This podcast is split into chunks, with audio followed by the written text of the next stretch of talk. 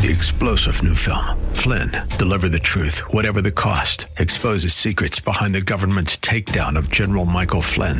Flynn knew what the intel world had been up to. He ordered the first audit of the use of contractors. This set off alarm bells. He told the truth. He was the most dangerous person for Donald Trump to hire. They had to get rid of Flynn. Flynn, deliver the truth, whatever the cost. Available now. Watch it today. Go to salemnow.com. Salemnow.com. Welcome to the Bible Live Quiz Hour. It's time to test and grow your knowledge of the Bible. The entire Bible every year. On Sunday nights at 9, join us here for the Bible Live Quiz Hour. Soapy will ask questions from the Bible Live leaders. You call in with the correct answers, and you win. It's just that simple. So get out your Bible, put on your thinking cap, and hit that speed dial. Because here's the host of the Bible Live, your Apache Indian scout through the Book of Books, Soapy Dollar.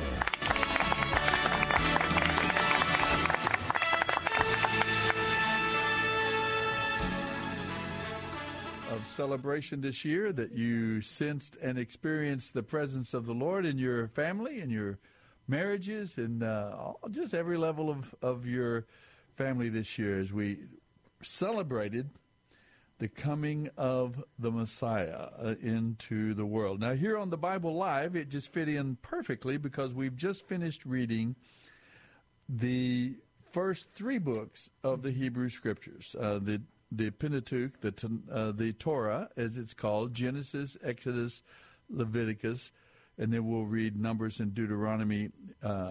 After we finish with the Gospel of Matthew, we've we've now turned.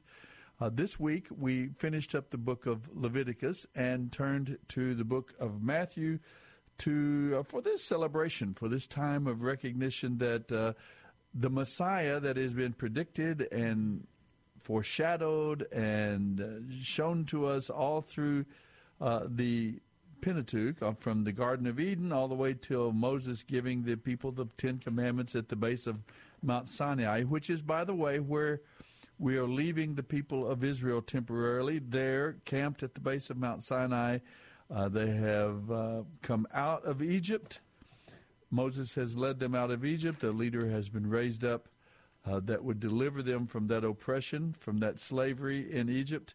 And he has brought them out of Egypt and into uh, freedom. And now there's some, uh, as we often say, some nation building going on at the base of Mount Sinai. God is reminding them through Moses and his messages who they are, who their God is, what their their covenant relationship with the God of Abraham, Isaac, and Jacob, their ancestors, and reminding them of their, their spiritual legacy and heritage that they now are are to experience and to live out, and giving them these uh, earthly instructions about how they're to treat each other, how to, to honor God. Some of them have to do with the opening uh, Ten Commandments have to do with the relationship with God, and and then the others have to do with how they treat each other, moms and dads, husbands and wives, family, neighbors, uh, in community, and then and through the book of Leviticus, Moses begins to expand on those. What and uh, over six hundred, isn't that right? By the way, welcome everyone. This is Soapy on the Bible Live, and we just kind of jumped into the theme of the evening. Merry, Merry Christmas. Yes, we, we did do that, but uh, Stacy is here with me. My daughter Stacy is helping me as we go through the scriptures. Thank you, John, and John is also here giving Stacy a, a, a standing ovation there. Thank you, John. That's nice of you. He, okay, he finally stood. Uh, well, we we're ready to get moving through the book of Leviticus.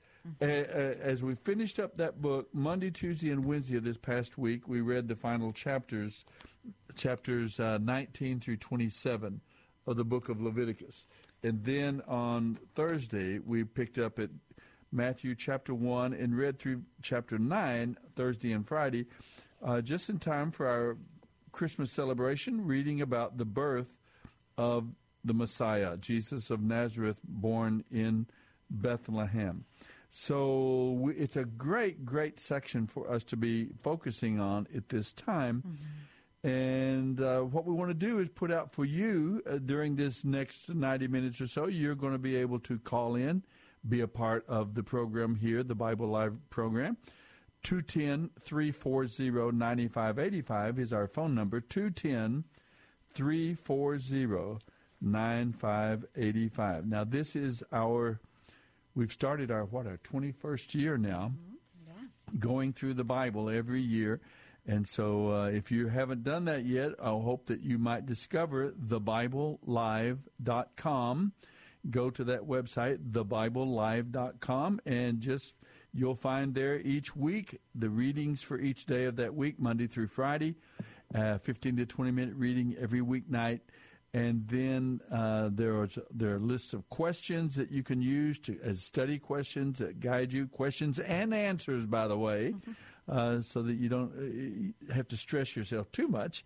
Uh, the questions, key good, good key questions, not just uh, factual questions, which are nothing wrong with factual questions because this is based in fact. And so we need to ex- express that and understand it, but also spiritual questions about what God is saying, what God is doing in and through his people in, in, in a given moment. Uh, so you can find the, the readings, you can find the questions and discussions and network with others who are reading as well. You can uh, form your own group your family, others, a husband and wife. I know a husband and wife that is using the Bible Live as a, a Bible study just for them. He's in the Navy and he's out on one of these nuclear submarines in the Pacific. Uh, in fact, is he's one of two people on the submarine who knows where they are at any given moment, which is kind of interesting.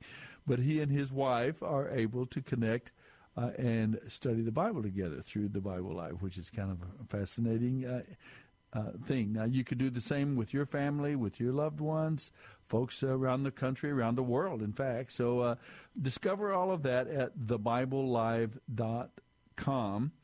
And, uh, of course, you can also connect there and, and ask questions and connect with others who are going through the scriptures as well. So here we go. Leviticus. Let, us uh, let's put out some questions, Stacy, that people might be able to respond Sure. to And then also during the hour. Yeah, and then also you had mentioned how it does seem that each year there's always, especially as you reflect on Christmas and Christmas time, Mm-hmm. some sort of a theme or something that recurs uh, that makes this Christmas kind of unique. And so I, you had mentioned, I thought that was neat because it's true for me. That definitely happened. Um, and Mm-hmm. so if you have a thought on that, or if this Christmas there was something that just especially stood out to you and you wanted to call and talk about that or mention that, I'd love, I'd love to hear. Oh, it. that would be great. That would be great to hear. And it, it is true. I don't know, John, if you if you eh, think back through Chris, Christmases past, and of course, it seems like every Christmas brings its own set of circumstances. Here we are, still locked in the throes of COVID, the pandemic. Uh, that was true last year, but now we're in a different kind of a phase. We're trying to activate again and move forward, and yet we have these different variants coming along, and so I mean we have a world situation, and then we have our individual personal walk, our personal experiences. Yeah, it's true. Every Christmas, it kind of seems to a different kind of an angle, a different kind of a perspective seems to pop up about the coming of the Messiah. And I can tell you what mine was this year, but I'll, I'll withhold it for the moment. I But that's a good idea, yes, Stacy. Let people call Uh-huh. in and tell us what what seemed to jump out in your own personal life or in your family, perhaps even in your church uh, experience. What aspect of Christmas seemed to really jump out this year? I always think it's um, interesting too, and I like to hear the perspective of men versus women because I have a feeling, especially Christmas with so much holiday and cooking and preparation, and, Oh, yeah. and of course Mary and giving birth. Women, I, am I, the two things that stood out to me are especially from a woman's perspective, and so Mm-hmm. it's and I've also I've often kind of thought that Christmas means more to to women. But I know that's not true, but because it means so much to me as a woman, I assume you know. Mm-hmm. Um, but I would love to hear men and and what you know, kind of Yeah. jo- Joseph's experience and and the idea, and the wise men, the gifts, and the shepherds, and the you know, Ma- Mary is such a central, you know, figure, and of course the the birth and just what that must be for a woman to to. But that's an interesting. Yeah, I haven't thought of that in a way uh-huh. that it might have a different perspective, particularly idea, as a, men as opposed to women. Right. Nor what you said that uh, your kind of general idea is that it means more, and maybe that's more a reflection of you as a woman. Right, than- I'm sure it is. uh, but but I don't know. Um, women do have a unique perspective of almost every aspect of the gospel message, which is uh, very valuable. I, I found out through your mom and, and through you that, that those some I've learned some of those aspects, and of course. My life experience, having been an orphan, abandoned at birth, abandoned at birth, and passed around to 16 families, and finally put into a home for homeless and delinquent boys, I lived with boys all my life, from age five to 18, and then graduated. Was on my own uh, as a single man, and uh, never knew father, mother, that sort of thing. So, my sister. my particular past experience was colored greatly by the male perspective, no doubt about it. And maybe that has to do with presents and toys and and clothes. and, uh, Well, maybe I don't know. Well, it's an interesting. The things, I guess, the themes that stood out to me were the joy that lay before, Mm-hmm. and that's certainly something that oh, with childbirth and with, uh, you know, it's a very relatable uh, phrase for a woman. The, I mean, why would we go through something like that? You know, have the, the joy. That, What do you get? The before. joy that lay before you, saying that Jesus. Endured the cross. where is that passage you're talking about? I forget where that is. for, Uh, the, he for the joy that was laid before him, he endured the cross. The cross, and and and just in terms of that's what in labor. I mean, labor is so Yeah, painful right. and tough, and of course, though, that it's it's the joy though that that's coming, that um, that new life, that new birth, and then prepare him room um, came to mind this year as I was running around and cleaning and cooking and baking and wrapping and purchasing and Let every heart prepare him yes. room. Yeah, And, we uh, sing it, but do we do it? Yeah. mhm. And that how how I guess do we prepare him room Mm-hmm. might be the and what are the joys that lay before? What are the burdens? What are the hardships?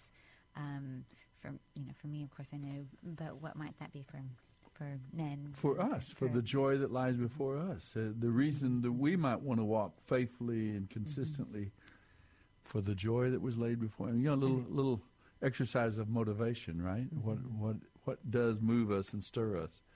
Well, anyway, you could give us a call 210 340 9585. 210 340 9585. Now, and and uh, I think Stacy's question, the re- uh, idea there is very good. If you wanted to share a little bit about your own, particularly your own p- private or particular perspective of the of the Christ, Christmas message this year, what seemed to pop out at you, uh, what maybe there was some new perspective, new idea, new thought that you haven't had not. What was the thing you came up with? You said that it was something kind of new. That Jesus was born a king. Oh, yeah, Yes. Well, some I heard it. it's a new thought. I don't know what to do with it, I but know.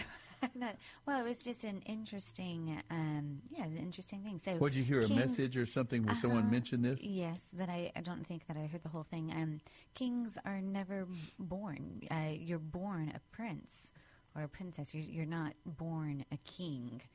And that Jesus was born a king. There was no precedence. There was no other. There was no coming into it. He was never a prince. He was, although the Prince of Peace. Prince of. Peace. Yeah, I was just thinking of that myself. Mhm, but um, born a king. And I thought that was interesting. Yeah, uh, the Magi knew that, that we've seen a, a king, a new king of Israel is born. We've seen his star in the east, acknowledged by um, you know international audience, and, and of course Maybe- born in Bethlehem. Maybe it ties to the second Adam, or, you know, or the the a king of a new of a new cre- of a new people. Um, but Mm-hmm. and yeah, of the lineage of David, uh, Mm-hmm. particularly. I think Matthew. Uh, w- when we get in, when we start talking about Matthew in particular, we'll see that that was the special emphasis of Matthew, one of the 12 disciples of Jesus, and his particular uh, angle was that Jesus, as presenting Jesus as king, uh, king of the Jews, the, the, the long awaited, predicted Messiah that would come and be the king. Uh, not not just we're not just talking about the king of the Jews. It, it's it, it's a little bit different here. Of course, it has a very Jewish per, uh, application in that they were the people group, as we've already read about in the Hebrew Scriptures, Abraham and Isaac and Jacob. They, the, God had honored Abraham's faith, and he was of the lineage of faith of Abraham, Isaac, and Jacob. Uh, and so there was a people group connected to that, to which God had made an earthly covenant that he would bless them and keep them and preserve them and bless all the nations of the world through them by bringing the Messiah, the Savior, the Redeemer, through their lineage. And so there was a sense that Jesus now comes as the. That's why it's important that both Joseph and Mary were from the household of David, mm-hmm. the lineage of David. Why they went to Bethlehem for that tax that was being uh, taken they went to Bethlehem because he was of the house of David. And so, uh, you know, have all of these connections. There's a whole series of connections now to the Hebrew Scriptures that, particularly in chapters 1 through 3, yeah. uh, Matthew focuses on uh, the connection of this one who is greater than Moses. There is this constant, uh, this comparison that he is one. Moses, as we've read about in the book of Leviticus, and, and maybe we should pick up there as well and kind of finish up the thoughts about Leviticus. Moses is a picture of the Messiah. Moses is a, an earthly picture of the Redeemer who would come and deliver us from the kingdom of darkness, of sin, and deliver us into the kingdom of God, which is another major theme of Matthew, the kingdom of God. Mm-hmm. Uh, and so uh, in, in chapters 1 through 3, we see Matthew making that connection, uh, talking about how Jesus came. We see the, the genealogies, how he takes back and goes back and connects Jesus to the uh, kings of Israel, and he talks about one greater than Moses, who's now coming to deliver people not from an earthly bondage or sin, but from, from the kingdom of darkness and the, the bondage of sin, a spiritual bondage, and deliver us into the kingdom of God, into the kingdom of His Son, the Messiah. So that's that. That there is a good reason that we connect. We go from Leviticus, Genesis, Exodus, Leviticus, mm-hmm. and now it's a very natural uh, transition into. Uh, although it's many hundreds of years later, uh, Leviticus is being written about 1400 years mm-hmm. before Messiah comes.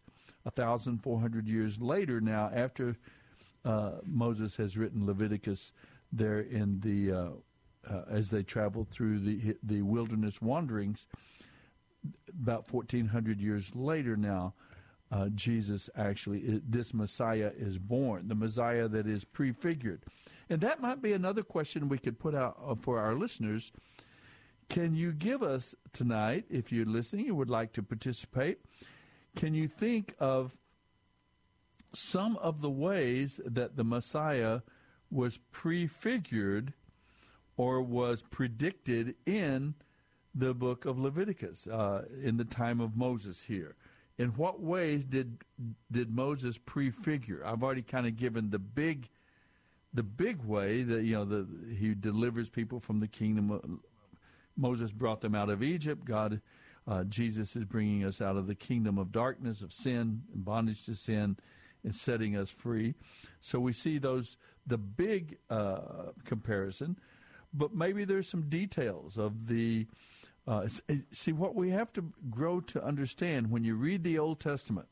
If you're reading Genesis or Exodus, Leviticus, Numbers, Deuteronomy, Joshua, Judges, Ruth, as we go through these every year, we kind of try, we try to constantly remind you that that every book every single book of the Bible, not just the New Testament, but every book is about the Messiah. Every book is about Jesus. Uh, and and it, he is prefigured, he is described, his characteristics are laid out. There are specific things about his life that are predicted, prophecies that are that are there are over 300 prophecies, uh, specific prophecies about the Messiah, what he would be like, where he would be born, what kind of lifestyle he would carry out, what he would, the nature of his ministry, what he would teach. It is predicted that he would speak in parables. Uh, so many, many things that you probably haven't even thought of or, or known about. They're all there in the Hebrew Scriptures. There were, and a lot of them are brought out for us in the Gospel of Matthew because Matthew, in particular, is focusing on that link, that connection mm-hmm. between the Hebrew Scriptures. There's so many quotations from the Old Testament, and uh, that we can focus on as well. So maybe you could uh, do that tonight if you'd like to call in and be a part of the program. Tell us what, how do you see Jesus reflected in uh, the book of Leviticus, for example, which we we finished up this past week, in the in the design of the tabernacle, in the design in the priesthood, uh, in the design of the priestly garments, in any of the, the Yom Kippur, we saw the the two goats. Uh, we talked a little bit about last week uh, on Yom Kippur. There are two goats that are that picture the redemptive plan of God. One uh, one goat pictures his his death, his bleeding, and that one goat is is killed. His throat is cut. He bleeds out, and he his blood is sprinkled on the altar within the Holy of Holies, uh, where the, the priest enters one time a year and only the high priest. So that's one goat. And then the other goat is called the scapegoat. Scapegoat. The goat that escaped, as as, uh, as, as our eight-year-old grandson said, the goat, the, esca- the escaped goat. He got Aww, to leave. That's cute. he got to uh, he, but he was the sins of the nation were placed on his head, just as they were on the other goat. But instead of being killed as the other goat, he was taken out of the community, out of the camp, and taken out and, and separated. So, the, picturing, of course, the work of sanctification, that God is not only forgiving our sins through the atoning death of the Messiah, the Lamb of God, but also that He is committed to not only forgiving our sin, because we need, we need more than forgiveness. We need that sin taken out of our lives, mm-hmm. that tendency, that that weakness, those, those misunderstandings, and so on, uh, that, those fears and things that cause us to to sin. So God is in the process through sanctification, another aspect of our salvation redemption.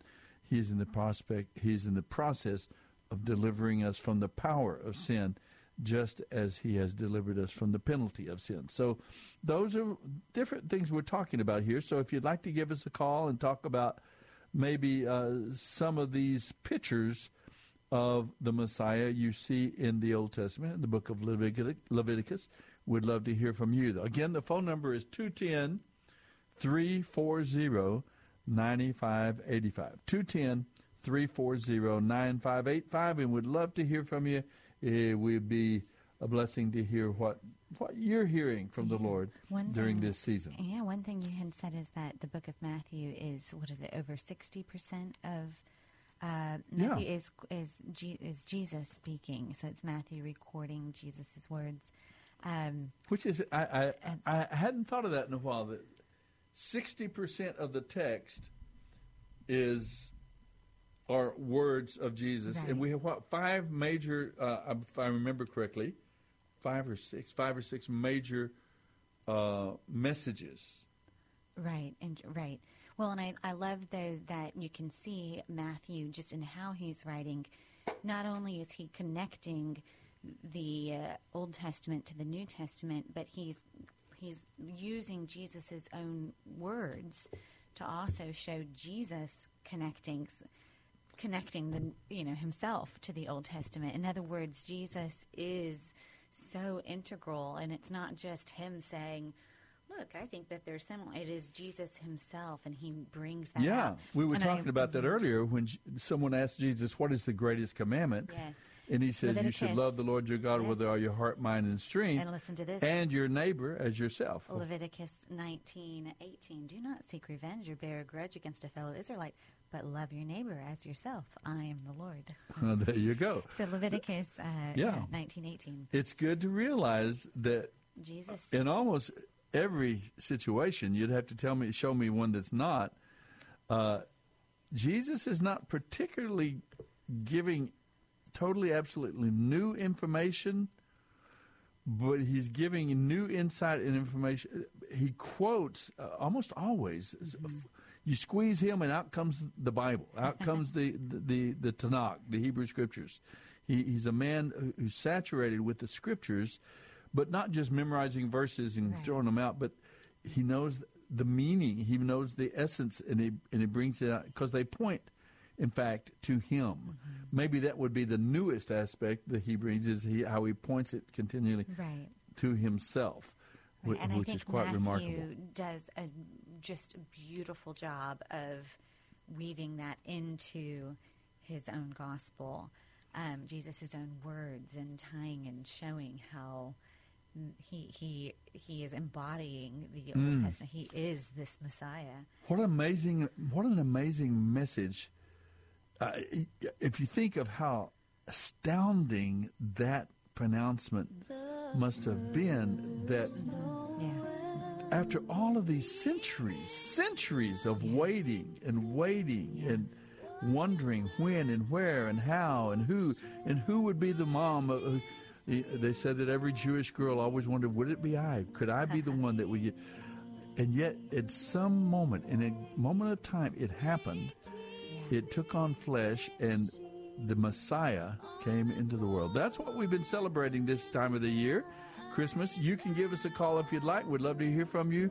What was your particular personal take on Christmas this year? And then also, what what do you see in the Hebrew scriptures that we've been reading about?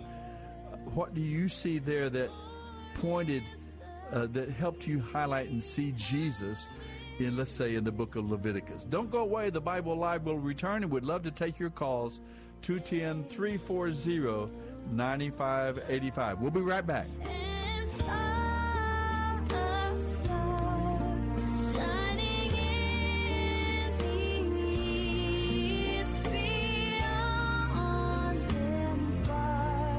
You're listening to the Bible Live with Soapy Dollar.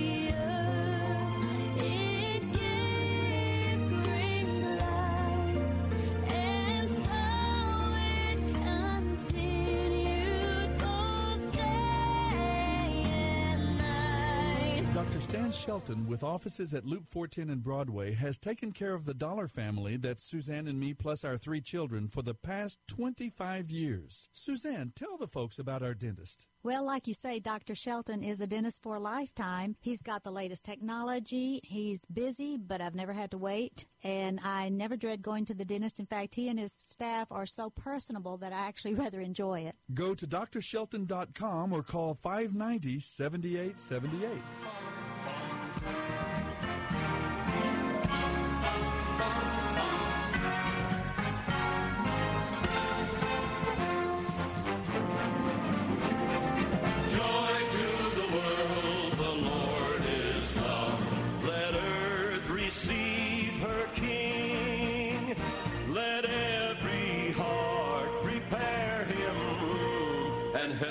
Nature sing, and heaven and nature sing, and heaven and heaven and nature sing. You're listening to The Bible Live with Soapy Dollar. Joy to the earth, the Savior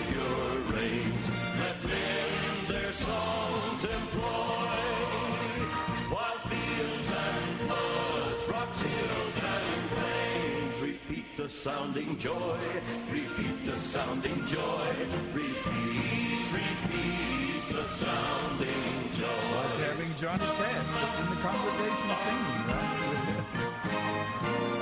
singing right along with everybody else. Welcome back, everyone. This is the Bible Live.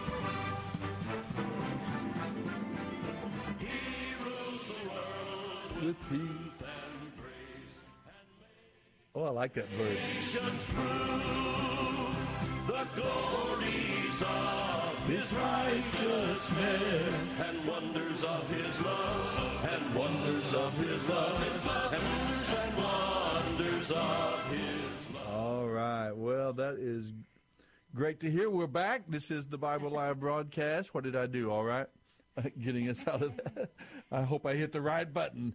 Welcome back, everyone. This is Soapy Dollar. You're listening to the broadcast of the Bible Live. Uh, 20 years we've been on the airwaves here and reading through the entire Bible every year. You can go to our website, thebiblelive.com, the Bible Live, and you can hear the Bible, every verse, every chapter, every book of the Bible, every year. Uh, just go Monday through Friday to thebiblelive.com or biblelive.com, either one, and you'll find the readings right there on that opening page. Click on Monday, Tuesday, Wednesday, whatever day of the week it is, and you'll hear that 15 to 20, 15 to 20 minute Bible reading. And we read through uh, every book of the Bible every year. We've read already Genesis, Exodus, and Leviticus. We usually start our Bible reading year in the first part of November. Genesis, Exodus, and Leviticus. And then, uh, just in time for Christmas, we jump from, uh, after the reading the book of Leviticus, we jump into the New Testament and pick up there with the birth of Jesus in the Gospel of Matthew. And then, when we have finished with Matthew here in a week or so, we'll go back and finish up Leviticus, uh, Numbers, and Deuteronomy. And then we'll come back to the Gospel of Mark. So we just alternate back and forth between the books of the Old and New Testament moving straight through both of them and making our way through the scriptures every year. It's an exciting, a beautiful uh, read every year. I hope that you might uh, try it out. You, maybe some friends at work, maybe family members, uh, someone that you might like to go through the scriptures together.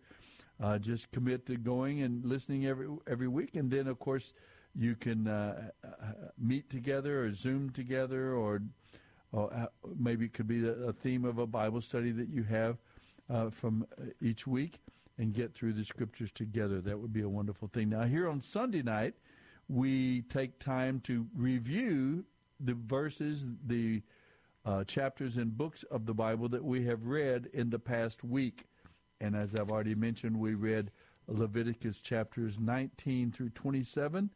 And then we flipped over to the Gospel of Matthew and read chapters 1 through 9. Now, I, did not mention, and I should, that we also, a part of the daily Bible reading is what we call the Wisdom and Worship segment, where we read from the Psalms and the Proverbs.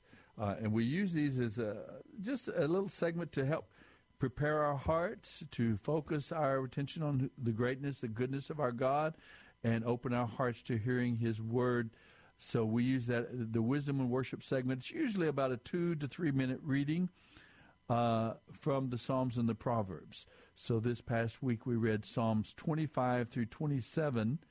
Uh, the Lord is my light. I love Psalm 27 and my salvation. I used to sing that when I could sing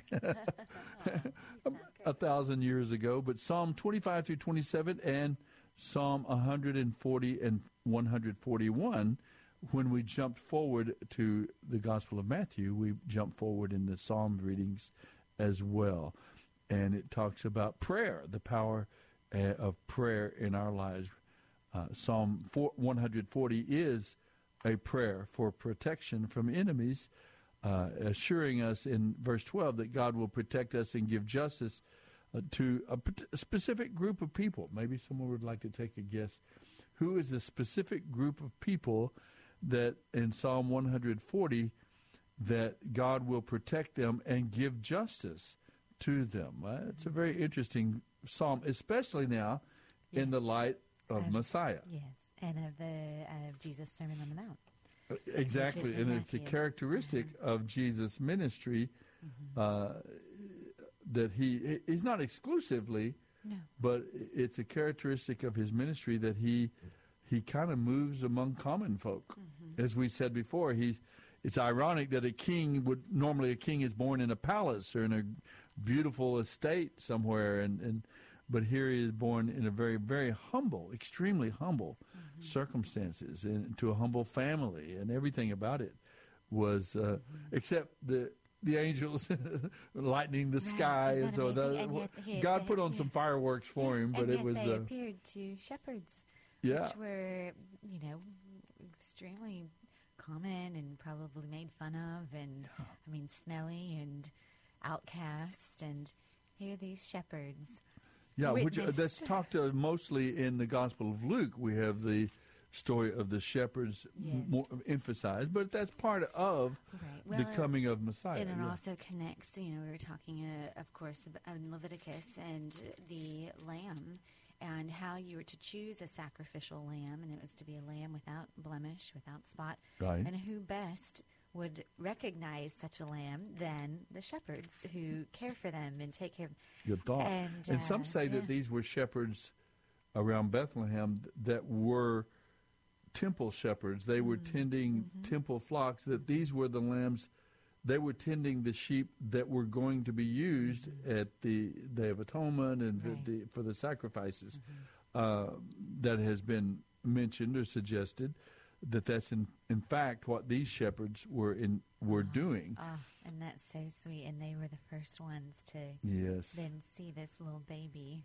Tell- uh, is that program The Chosen Yeah, and The Shepherd? Is that still being shown? Uh, oh, well, you can look at it on YouTube, or um, I think they have an app now, so you can get on the app. They do a great depiction of Yeah. their pilot. That was their pilot program. So um, It's called The Shepherd, It's I called. The Shepherd, Uh-huh. and they do a great job of depicting that moment. I think that Now I downloaded the app on my cell phone. Mhm. I just you what do you do? You go to The Chosen online and you go to Uh, The Chosen. Yeah, the App Store and just the Chosen, and you download Oh, your App Store, yeah. and, uh, and then Chosen. you can look um, for the, the pilot. The pro- but I think it's all probably on YouTube as well. And what do they have? Twelve or fourteen programs, right? The, They have two and seasons, The Chosen think they're up. focuses on the lives, the, the people, the lives that Jesus touched during his ministry, uh, particularly, I think, The the, the, the disciples. 12 disciples.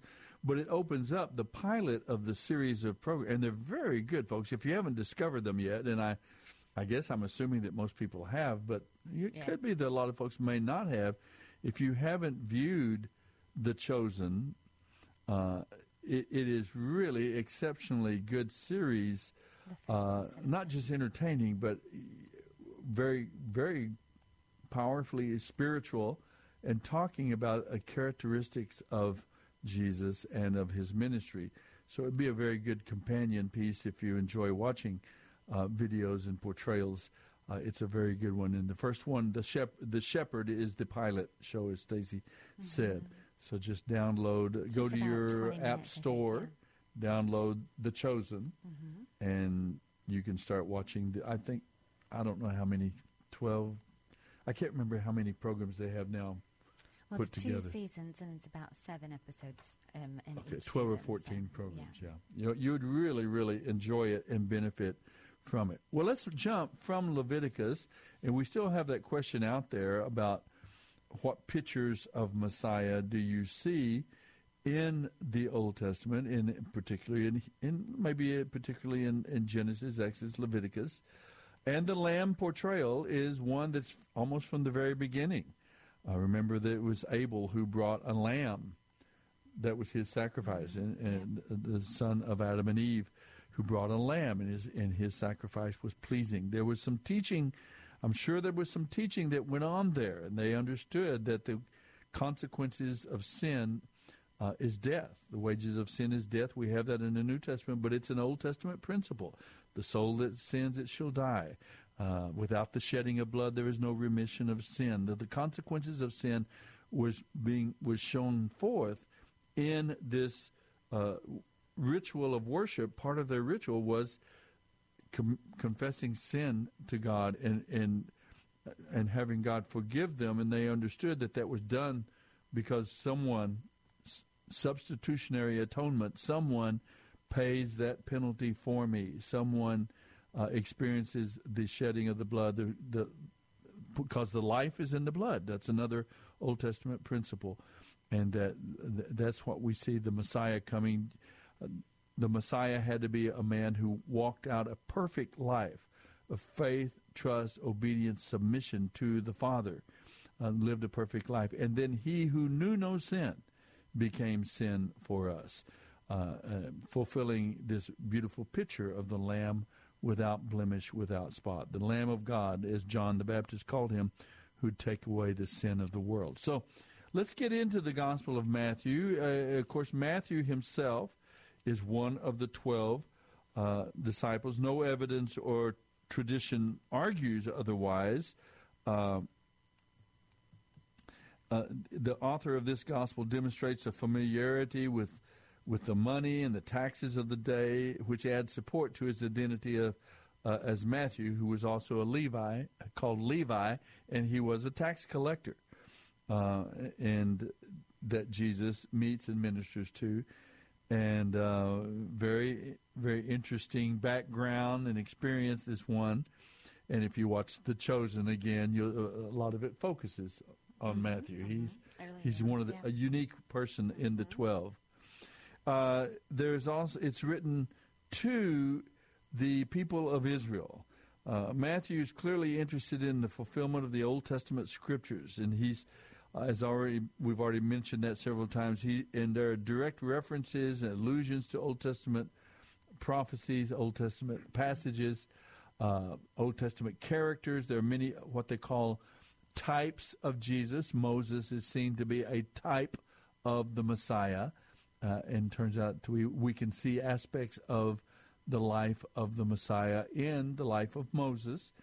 Uh, his his supernatural birth, for example, uh, and, and, delivery, and his uh, leaving the palaces of Egypt to, to, identify with his people and bringing them out of bondage. So we see that in uh, the, the, there are others too. What other images what types of Jesus would you say you find in the Hebrew Scriptures? If you'd like to participate and share some of these images of Jesus, the types of Jesus that we see of, of, the Messiah we see in the Old Testament. It's important again to remember always as you're reading the Old Testament, and, and there's some things in the Old Testament that are very great and wonderful value to us as God's people, but they're all they're of great value to us seen through the lens of the Messiah.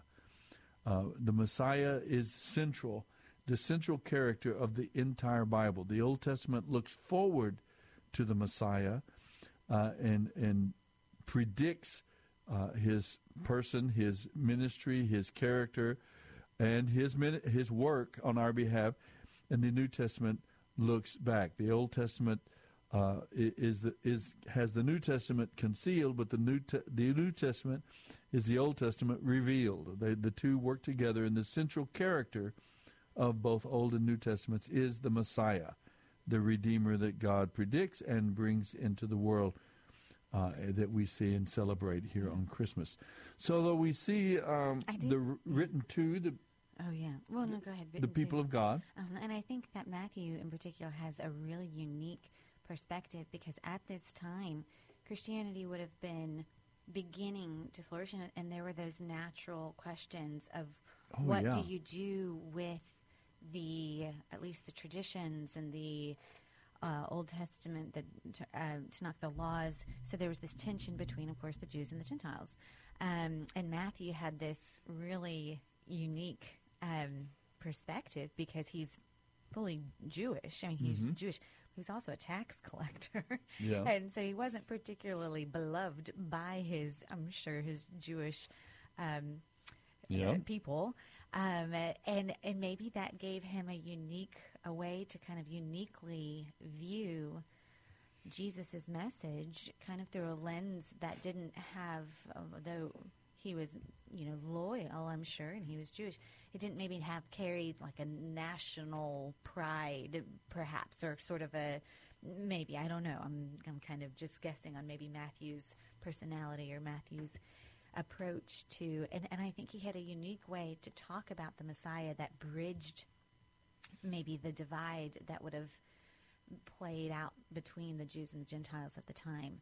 Um, in other words, he maybe didn't have rose-colored glasses uh, about maybe just his his heritage because he's probably pretty ridiculed and made fun of and maybe even Sure. uh, for- Ostracized to a great extent, yeah. uh-huh. And yet, you know, that is his people, and so he had a love for his people, but didn't perhaps have rose-colored glasses about them, and was able to recognize that this is a Messiah for all people, Mhm. and was able to speak in a way that um, that that bridged that divide. I think, in a unlike, I mean, maybe Paul. Of course, Paul does a, a great job, but Matthew does it so colorfully. I mean, he does it with kingdom of heaven and with using Old Testament language and of. Um, and then you know, and even his genealogy. You know, he mentions they're all you know. Well, two of the five women. First of all, he mentions the women in the genealogy, Mhm. and then two of the five weren't even Jews, so Right. Gentiles, and then the other three Rahab that were Jews, Rahab and Ruth, yeah. right? Rahab and Ruth, and then the other three were Jewish, but had kind of questionable Bathsheba mhm. and Tamar, right? Mhm. And uh, who was the other one? Um, Rahab. Well. Mary. Well, even Mary, for that matter, That's and, right. and there is one more, right? It, um, Tamar, Rahab, Ruth, uh, Bathsheba, and Mary. Oh, yeah, sure. So Bathsheba. So it's kind of a Yeah. way of saying something Yeah, without are. actually saying it. In other words, he's saying, sure, yes, Jewish, but they're not perfect. You know, these Yeah. are just re- reminding the people Yeah. of, hey, we're a broken people that need a Messiah just as much as, you know, and it's sort of a human. So he kind of has this great way of speaking to the Jewish people and reminding them of the essence and the, the core, the heart of the gospel without saying, uh, without kind of, without directly saying, hey, look, you're, you're messed up too. um, so I love that. I love that about uh, about Matthew, and I think that's a unique way of, um, you know, reading his gospel is kind of through the lens of how he might be trying to bridge that divide between Jew and Gentile. that divide, that's a very interesting perspective, Stacy, because it highlights the the great challenge that Jesus had and and and that the disciples now have. That mm-hmm. Anyone who would acknowledge anyone that would acknowledge and say, "Well, yeah, the Messiah has come." That that in and of itself is such a dramatic moment mm-hmm. in the redemptive plan of God. Now, the idea of a Messiah coming wasn't new. There was supposed to be a Messiah. Right. That was the highlight of the the predictions. Is, the dog there that caught the the car? Is that the exactly. What do I do now? Now, what do we do that? Now that the dog has caught the bus, you know, what do I do with the bus? Uh, but but that that is a unique challenge that that the, a twofold challenge that Jesus had to present. One was the message of salvation and redemption to all men everywhere. It, it was it wasn't particularly a it wasn't particularly and especially especially or exclusively a Jewish message. It was Right. to all men everywhere. To all Uh, people. All people. Uh, there's freedom from sin and bondage of sin and forgiveness and cleansing and restored relationship with with the Creator Himself. And good news? wow, that's exciting that will be for all people. Yeah. and to all people, yeah, but it resonates as well uh, in a very practical, personal way to the people of, of Israel because they have been primed for this. They've been warmed up and and to some degree prepared. They should have been. Mm-hmm. I mean, it should have been a huge national celebration.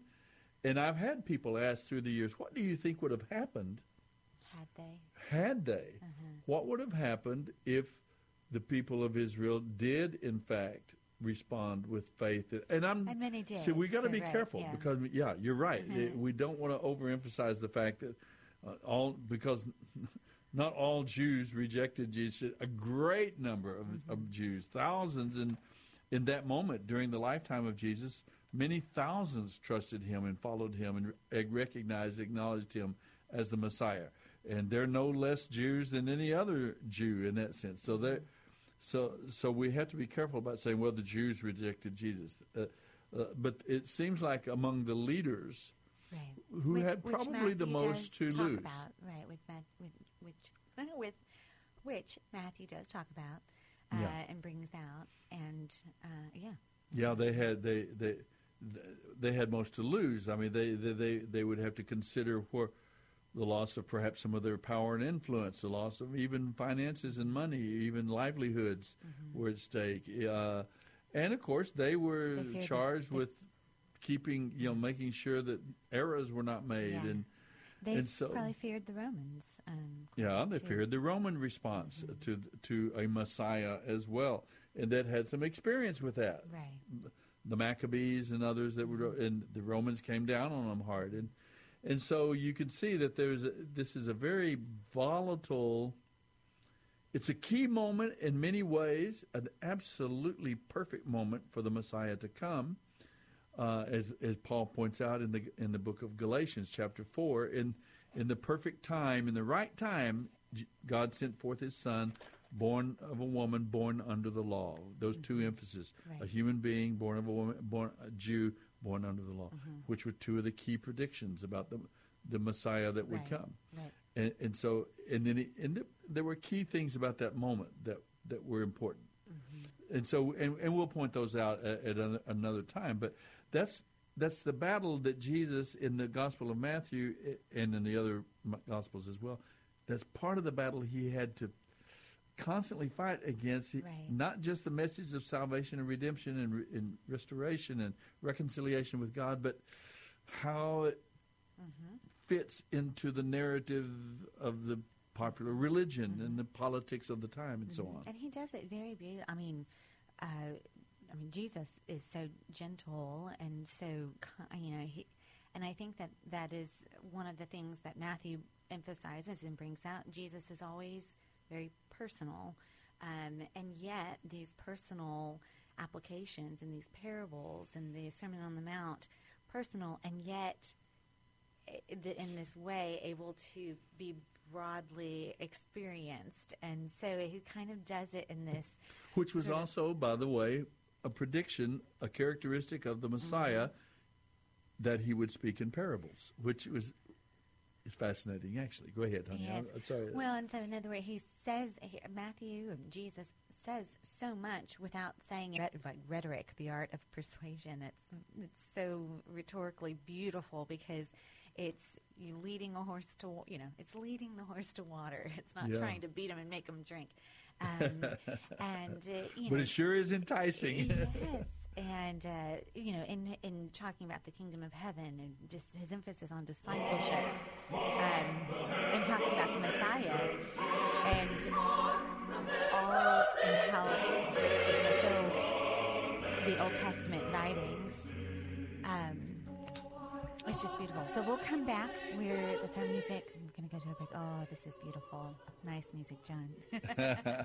Yeah, we'll come back and we'll talk about. I wanted to talk a little bit about this experience in Matthew chapter 4 when Jesus is tempted. Following his baptism by John the Baptist, uh, we see Jesus being led by the Spirit out into the wilderness to be tempted by Satan. I want us to talk about that. What was that all about? Don't go away. This is the Bible Live, and we will return.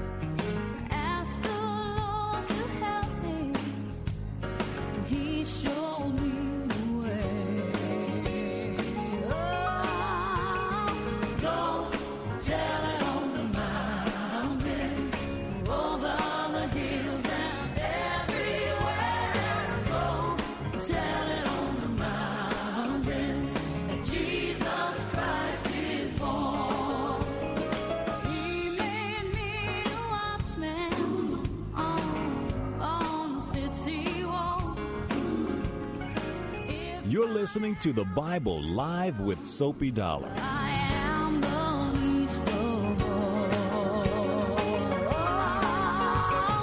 Go and tell it on the mountain, over the hills and everywhere. Go That's what we're called to do as well, right? Go tell it on the mountain. tell that story. Tell that message of freedom, of forgiveness, of cleansing, of joy around the world. That's our delight as God's people today. Welcome back to the Bible Live, everyone. This is our final segment. We've been taking a look at the passages of Scripture that we read this past week. If you go to thebiblelive.com, thebiblelive.com, you get a chance to uh, read with us or listen through the entire Bible uh, every year. And our reading schedule is Genesis, Exodus, Leviticus. So we we finished the book of Leviticus this past week, and we uh, jumped up 1,400 years to the Gospel of Matthew, just in time for Christmas. We read the first book of the New Testament. Then we'll go back and pick up at uh, Numbers and Deuteronomy, and then come back for the Gospel of Mark. That's the way we do it. We that's the way we roll, as they say. You know, I'm picking up on that. I, in my old age, I'm getting cool, John. That's the way we roll. We go through the entire Old and New Testaments, and uh, now we're discussing tonight. We have this final segment. We've been looking at the book of Leviticus, at how that the Messiah is prefigured, predicted, described in the Hebrew Scriptures, all through the Hebrew Scriptures, in the tabernacle, in the life of Moses, in the life of other leaders, in the life of the sacrifices, and the, the priesthood. I mean, so many ways that even the design of the tabernacle, uh, that you could see pictures and images of God's redemptive plan, which is all focusing on this Messiah, this Redeemer, this Savior. So now we're in the Gospel of Matthew, and we've been talking about the challenge that it was uh, for, for example, Matthew being uh, uh, he was from the tribe of Levi, but he was um, a, a tax collector, he considered a traitor in a sense uh, to the popular um, culture of his time. And so he, the struggle that they went through, the particular special challenge they had as Jesus presents himself as the Messiah, the Redeemer, the Savior of the world, but also uh, having to connect himself to and demonstrate that he is indeed that Messiah because he is the one who fulfills all over 300 predictions and specific prophecies about the Redeemer, about the Messiah who would come. And so, uh, and Matthew is particularly sensitive to that. He is focusing on presenting the Messiah as the King, and he speaks a great deal of the kingdom of God. And The so the King heaven, has uh-huh. come. Yes. The kingdom of heaven, I think, mentioned. Kingdom of heaven, Mhm, yes. Thirty times, yeah. Now, I wanted to talk, jump quickly, if we could, Stacy, to one passage that some that some people have. I don't know if they particularly have uh, problems or difficulty with it. It, it. It's just a it's a remarkable passage that we talk about. It, uh, of course, uh, Matthew also gives the genealogies back to David, um, which is the prediction of the Messiah would be of the house and lineage of David.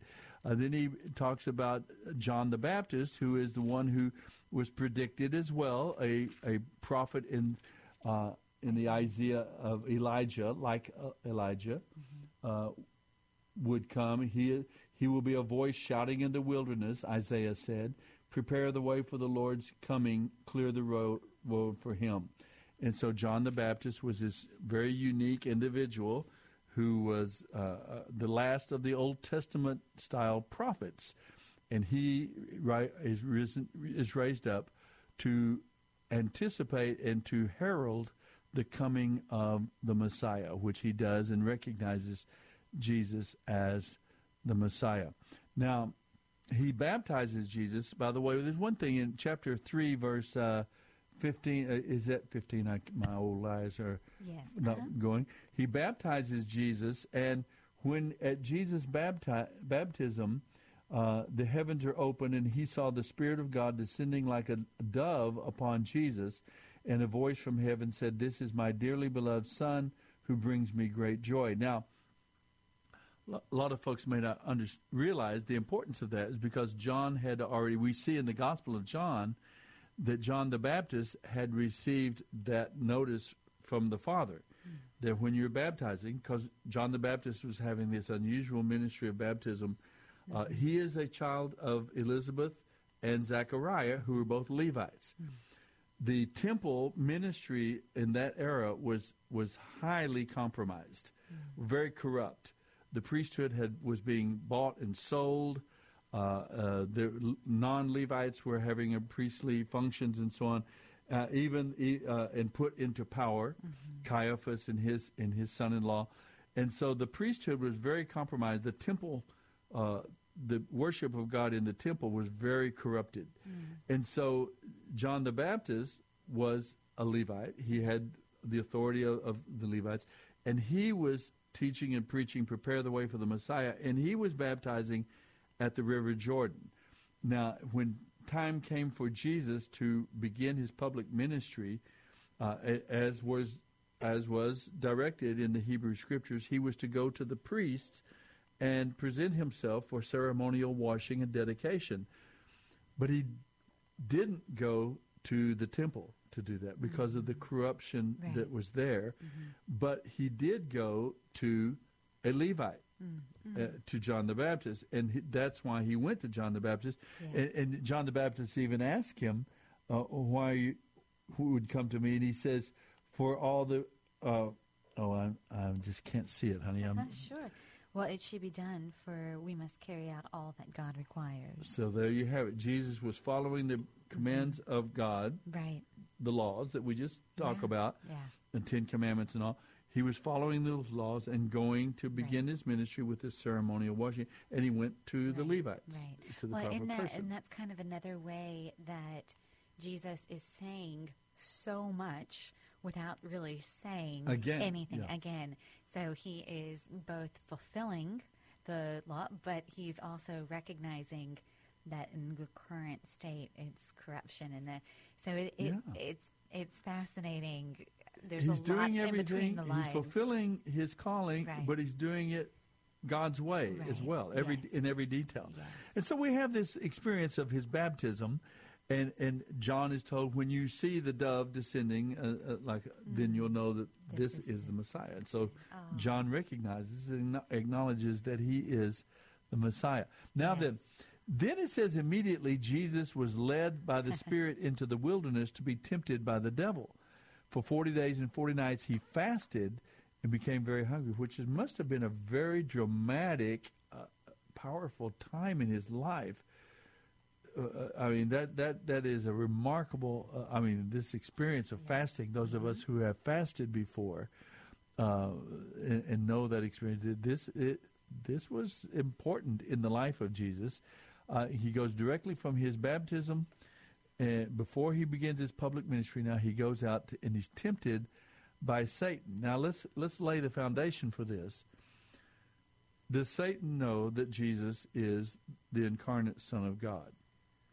Yes. How do you? How, yeah, and, and how do you know? How do you know I, he knows? I, I, I just, I'm just. That's my answer to the Okay. question. I don't know how I know. I, I don't. I'm not sure it actually says in here what Satan knew who he was, but Mm-hmm. I think you'll pick up, and it makes sense that. G, I mean, At the very least, he uh, was. He he thought it could be. yeah, and his very least. temptations, all of his temptations here, Right. have to do with. Uh, oh, okay, let, us say, okay. If if Satan knows that Jesus is the Son of God, Yes.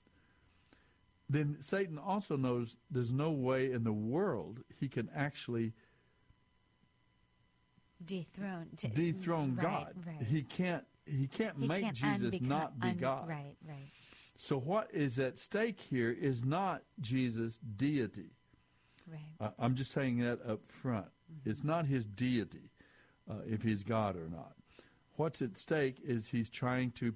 It, can he be this unique human being who is going to live, walk out, and live a perfect life of faith, trust, and submission to the Father, and then be our Redeemer, our Can Savior? he undo what Satan Can he did? undo? what Satan did in and eliminate Jesus from being fulfilling the role of the Messiah. Right. And so, what does he have to do to get that to happen? He get he gets he has to get Jesus to do something of his own initiative, of his own prerogative, of his own authority as God. Mm-hmm. Because see, that's the whole point. Jesus didn't come to planet Earth to prove that he was God. Mm-hmm. I mean, he could have done that in an instant. He could have turned, called ten thousand angels. We're told in the mm-hmm. scriptures. He he could have done all kinds of things to show that he was God. So he, obviously, his purpose on coming to Earth was not to prove that he was God.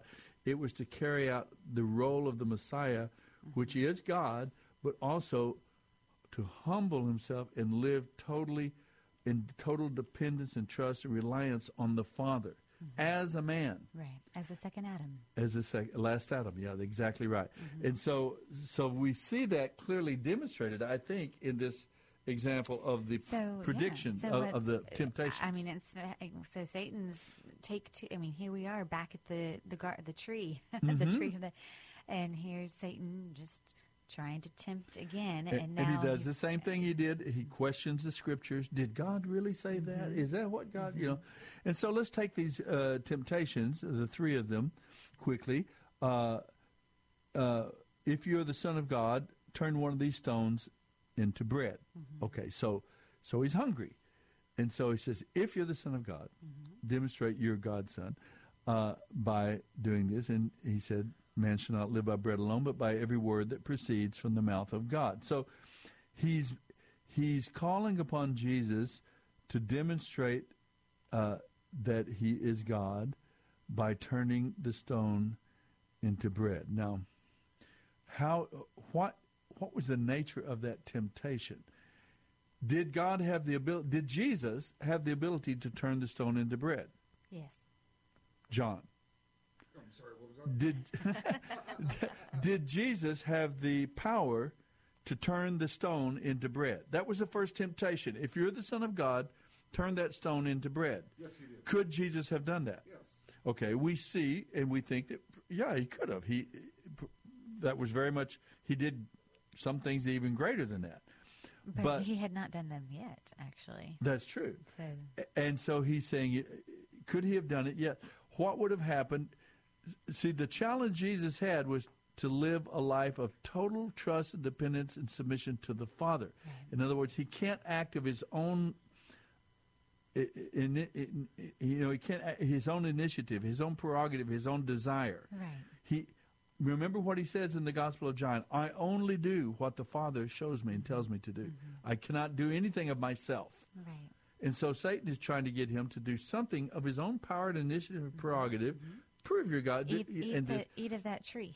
yeah, yeah, yeah, yeah. Do that. And, and so Jesus rejects that. He mm-hmm. says, "I'm, you know, the Father is not guiding me, leading me to do that, and and I'm not going to do that. I man shall live by not live by bread alone, but by every word that comes from the mouth of God." So we resist that temptation mm-hmm.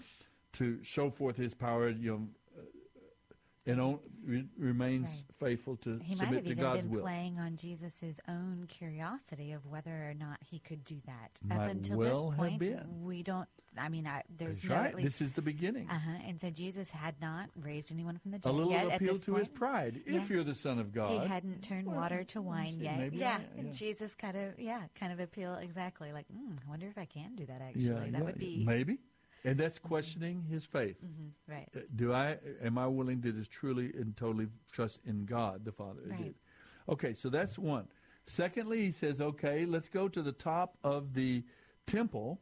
Uh, in the temple in Jerusalem, there was a uh, the corner tip of the temple that was out over the ch- the Court of the court of the Gentiles, and he takes Jesus there, and he says, "Okay, you want to present yourself as the Messiah, as God?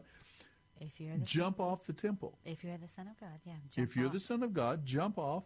And he even quotes scripture to Jesus and says, you know, now that Jesus quoted scripture to him, he quotes back and said, the angels will uh, protect you and they will hold you up with their hands and you won't even stub your toe. you know, then nothing will happen. You Just so so what is the nature of this temptation? Here Jesus is going to have to present himself as the Messiah to Israel. And he said, this is the temptation of the spectacular. Mm-hmm. Oh, you know, do this, do jump through this hoop, do this, do this miracle. Remember Herod and all the others kept wanting, do a miracle. Let me see. You.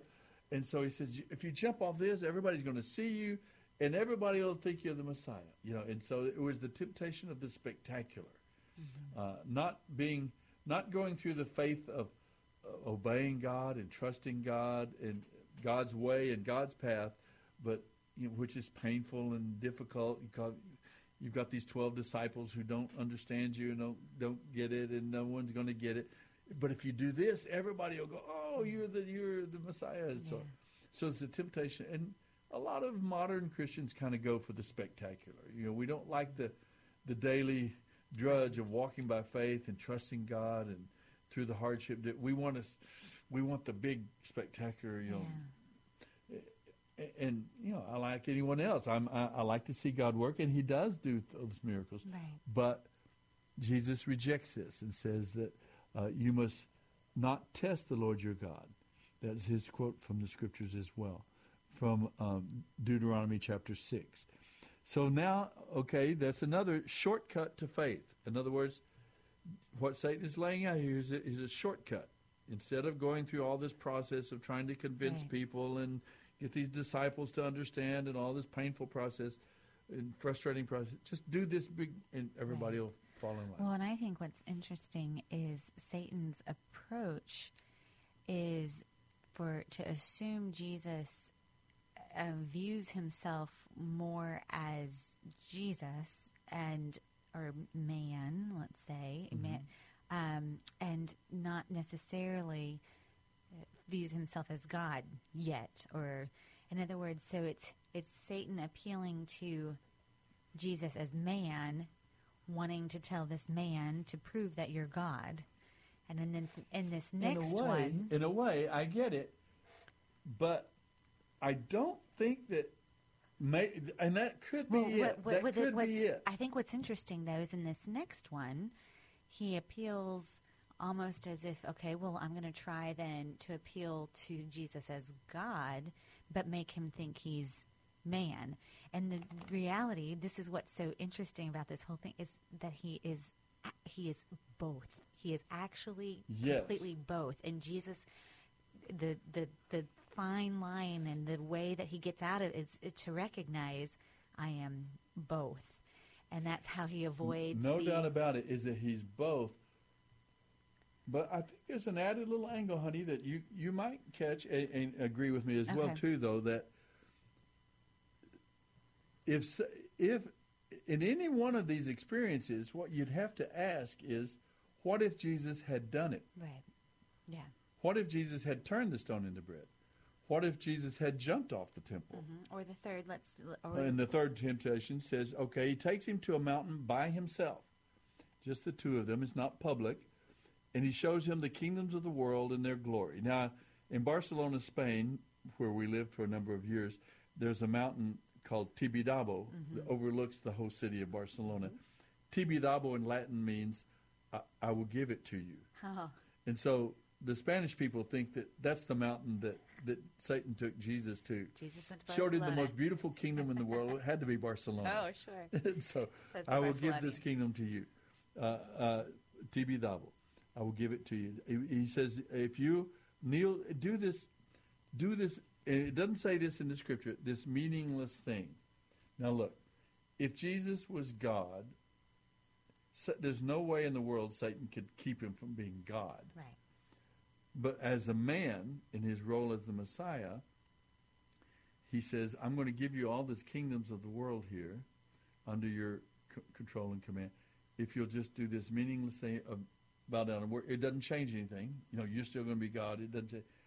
Uh, now, Jesus reject. What was the temptation there? Now, remember that the Messiah has been promised. I think it's Psalm 27. I can't remember exactly which one, but he's been promised the Messiah that he is the kingdoms of the world are going to be made his footstool. So the Messiah is going to reign over all the kingdoms of the world. But Satan is saying, I'm going to let you do that, but I'm going to do it free. I'm going to make it easy. You don't have to go through this pain and suffering and difficulty of humbling yourself. If you just do this meaningless little thing here and bow down and worship me.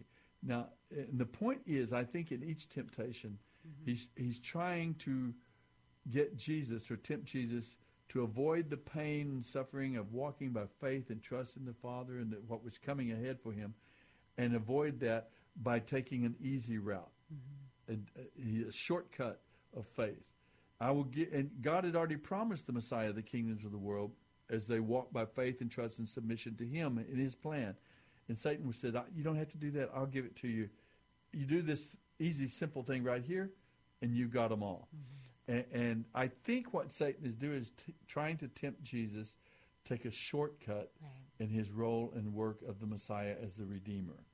And by doing, and so by doing, He would have eliminated eliminated him himself from as, being the Messiah, the Savior, the Redeemer. Right. It wouldn't have hurt Jesus. He couldn't. He would- wouldn't keep him from being God and Right. in any way, in- in his essence, and but he would have been eliminated from being our representative. Right.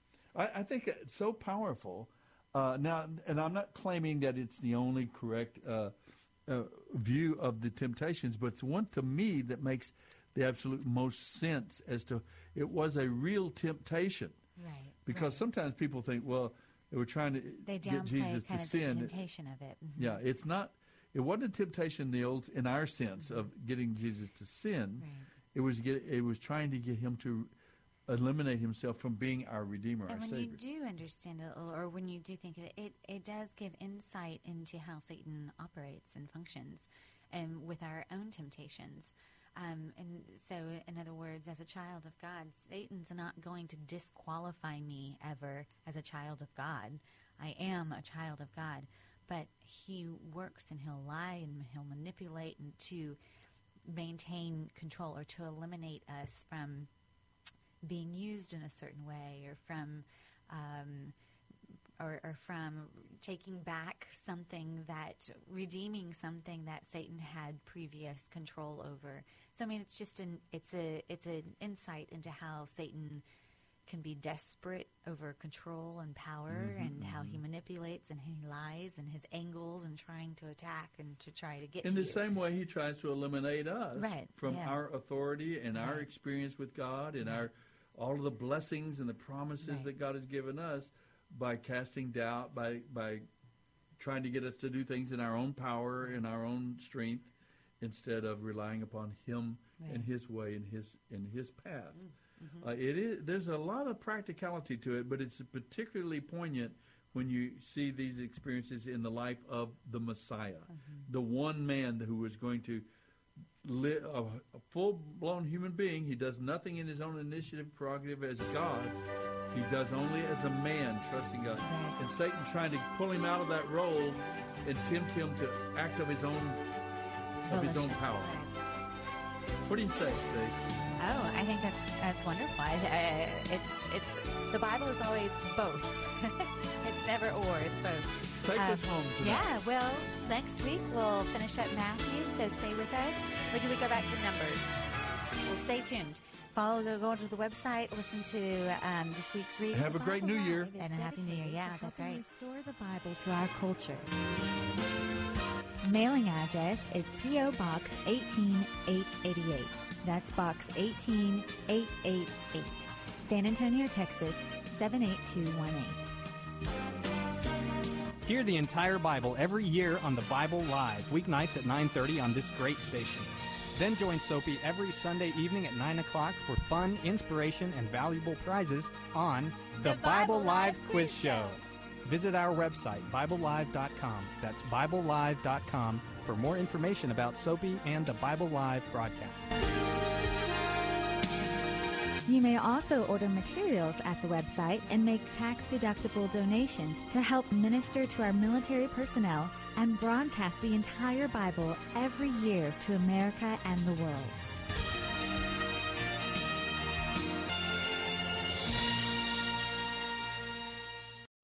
Three star general Michael J. Flynn, head of the Pentagon Intelligence Agency, knew all the government's dirty secrets. He was one of the most respected generals in the military. Flynn knew what the intel world had been up to. He understood its funding. He ordered the first audit of the use of contractors. This set off alarm bells. The explosive new documentary, Flynn, Deliver the Truth, Whatever the Cost, uncovers the facts behind this scandal. Flynn told the truth. He was the most dangerous person for Donald Trump to hire. I find out the worst enemy that I'm going to face in my life is right here in America. They took my assessment and they wanted me to change it. And I was like, I'm not changing it. They had to get rid of Flynn. With in depth interviews, archival footage, and never before seen personal records of the man behind the headlines. I just felt like I was drowning. Flynn, Deliver the Truth, Whatever the Cost. Available now. Watch it today. Go to salemnow.com. Salemnow.com.